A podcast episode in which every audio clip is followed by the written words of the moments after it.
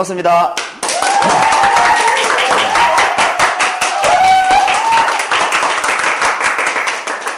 한 번만 함성을 안 지르네요. 오늘은 용서와, 용서에 관한 오해 진실, 59번째 어, 향기노트입니다. 제가 작년 8월에 향기노트를 처음 시작했더라고요. 그리고 원래 2014년 마지막 향기노트가 59번째가 되네요. 우리 앞에 그 디지털링 하신 분이 어, 이런 말씀을 하셨죠. 완전하려고 하지 말고 온전하려고 해라. 라고 하셨어요. 그리고 쉬는 시간에 잠깐 이런 말씀 하신 걸 들었어요. 딱 10분 날라갔어요. 이런 말씀 하셨어요. 그러니까 이 10분 날라간 것을 용서하면 온전한 내가 되고 이 10분 날라간 걸 용서하지 못하잖아요. 그럼 완전한 내가 되려고 하는 거겠죠. 이 10분 날라간 걸 용서하지 못하면 어떻게 되겠습니까? 다음부터 또 10분 안 날리려고 외우실 겁니다. 그 외우면 강의 망칩니다. 안 외웠기 때문에 10분 날아간 대신 온전한 내가 되고 온전했기 때문에 그 강의가 더 분위기가 좋고 배시 전달이 잘 됐던 겁니다. 그래서 시간을 맞추는 것보다 중요한 것은 이 의미 전달을 얼마나 더 잘하느냐인 것 같아요. 이 방송을 보시는 분도 계시죠? 제가 지금 향기로 타면 방송 보시는 분들도 계시죠? 궁금하신 분들은 지틀링에 나오시기 바랍니다. 네. 51번째 아, 향기노트를 시작하도록 하겠습니다. 그럼 베드로라는 사람이 예수님 제자죠. 예수님에게 이런 말씀을, 이런 질문을 했다고 합니다. 예수님 형제가 죄를 범하면 몇 번 용서하리까? 일곱 번 용서하리까? 이렇게 물었습니다. 그랬더니 예수님이 이렇게 대답을 하셨대요. 일곱 번뿐만이 아니고 일흔 번씩 일곱 번이라도 용서해라. 그 무한히 용서하라는 거죠. 계속 계속 용서하라는 겁니다. 도대체 용서가 뭐길래 이렇게 무한히 계속 용서하라고 하는 걸까요? 여러분 용서해 보신 적 있죠? 아, 용서해 본 적 없어요? 용서 받아본 적 있습니까? 네. 어, 사람은 누구나 완전하지 않기 때문에 용서 받아본 적도 있고 용서해 본 적도 있을 겁니다. 도대체 용서가 뭐길래 그 용서에 대한 오해와 진실을 말씀드리려고 하는데 용서란 무엇인가 이렇게 해석해서도 될 것 같아요. 제목을. 제가 두 가지 에피소드를 얘기해 드리겠습니다. 용서는 두 종류가 있죠. 첫 번째는 뭐예요? 내가 하는 용서가 있습니다. 두 번째 용서는 뭐겠습니까? 용서 받아야 하는 용서가 있습니다. 첫 번째 에피소드는 내가 용서하는 용서입니다. 한 젊은이가 도인을 찾아갔어요. 도인을 찾아가서 이렇게 지혜를 구했습니다. 어, 평온한 마음으로 살고 싶어 죽겠는데 용서가 안 돼서 미치겠습니다. 어떻게 용서 좀 잘하는 방법 가르쳐 주십시오. 그랬더니 도인이 숙제를 냈습니다. 그럼 내가 시킨 대로 하겠느냐? 어, 하겠습니다. 그러면 지금부터 1년 동안 누가 자네를 욕할 때마다 만 원씩 주고 돌아오게. 1년 뒤에 돌아오게. 그 1년 동안 누가 당신 욕하면 만 원씩 줘라. 이렇게 숙제를 냈습니다. 할 수 있겠느냐? 어, 할수 있습니다. 하고 누가 자기를 욕할 때마다 이제 만 원씩 주기로 마음을 먹었습니다. 그런데 만 원만 주면 됩니까? 용서도 해야 됩니까? 이렇게 물었어요. 그 용서는 하지 말고 만 원만 주고 오너라. 이렇게 얘기했습니다. 그 사람이 내려가서 1년 동안 자기가, 자기를 누가 욕할 때마다 만 원씩 줬어요.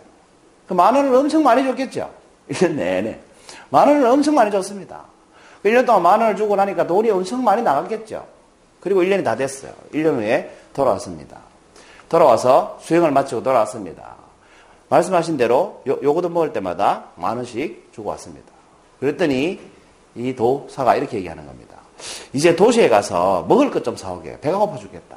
이렇게 얘기했습니다. 도대체 왜 너보고 먹을 걸 사오라고 하지? 하면서 마을로 먹을 걸 사러 내려갔습니다.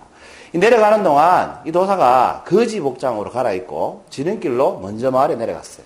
그리고 이 젊은이를 기다렸죠. 그리고 젊은이가 딱 나타나니까 갑자기 대짜고짜 이 젊은이한테 욕을 막 하는 겁니다. 개, 뭐, 씨, 뭐, 이렇게 욕을 막 했습니다.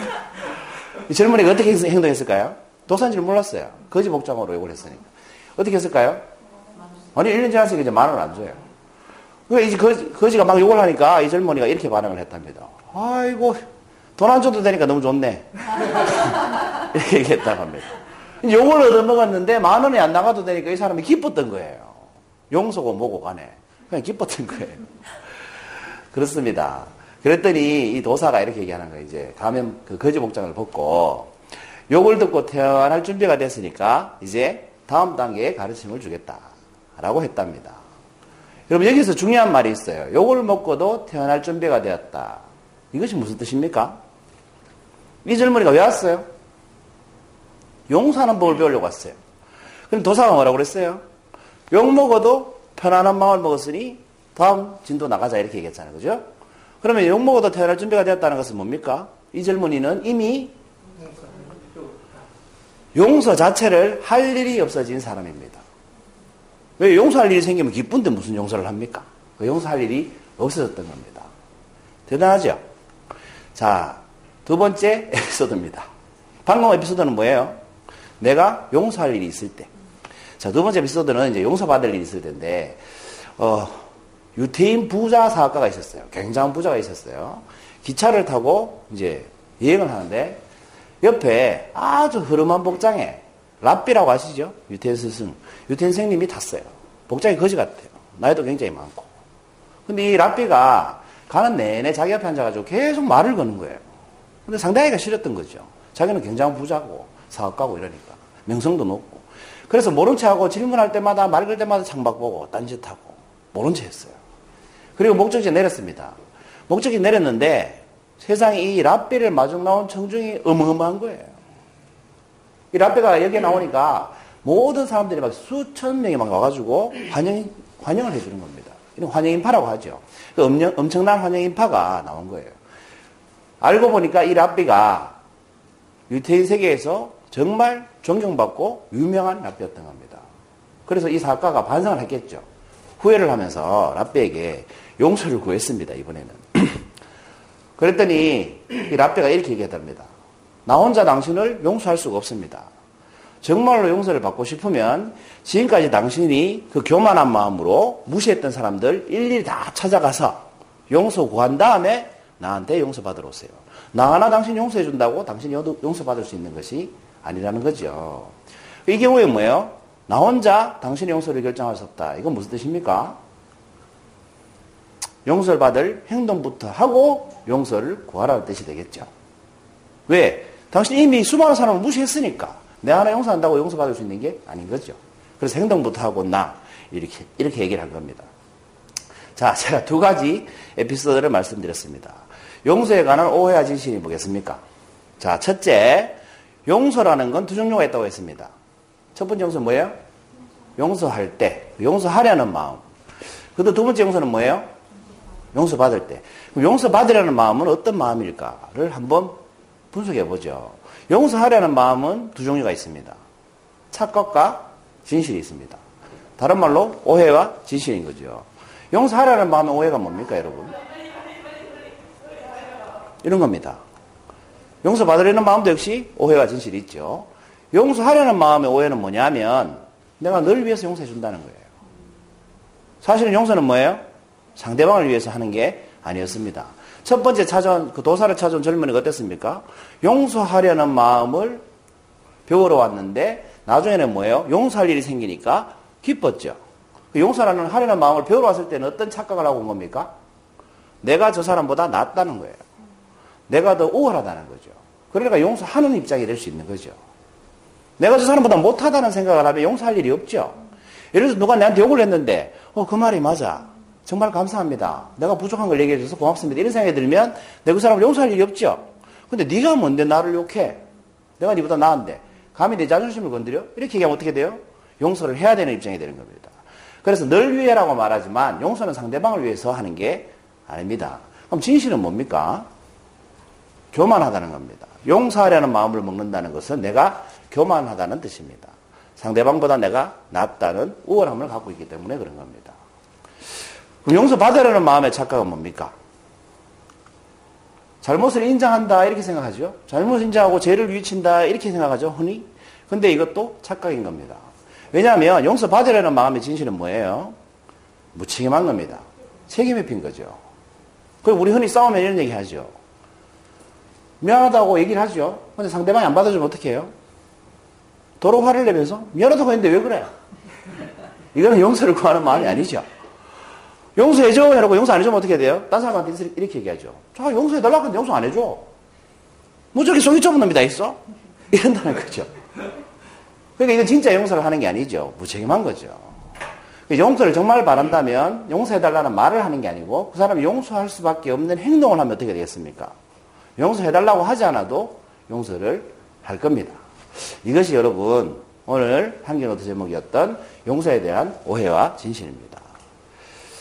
어, 이 용서에 대한 진실을 글로 한번 표현해 봤습니다. 용서의 의미라고 제목을 달았어요. 한번 읽어볼까요? 시작. 가장 훌륭한 용서할 일도 용서받을 일도 없는 사람이 있으나 용서할 일이 생기면 내가 교만한 것은 아닌가를 질문해야 하고 용서받을 일이 생기면 내가 무책임한 것은 아닌가를 질문해야 합니다. 용서를 한다는 것은 내가 상대방보다 유리에 있다는 착각에서 비롯될 수 있고 용서를 바란다는 것은 내가 저지를 잘못을 말하고 끝내려는 욕심에 사무일 수 있기 때문입니다. 용서는 언제나 나와 상대방 모두를 행복으로 이끌 때 의미 것입니다. 그러니까 진정한 용서는 어떤 겁니까, 여러분?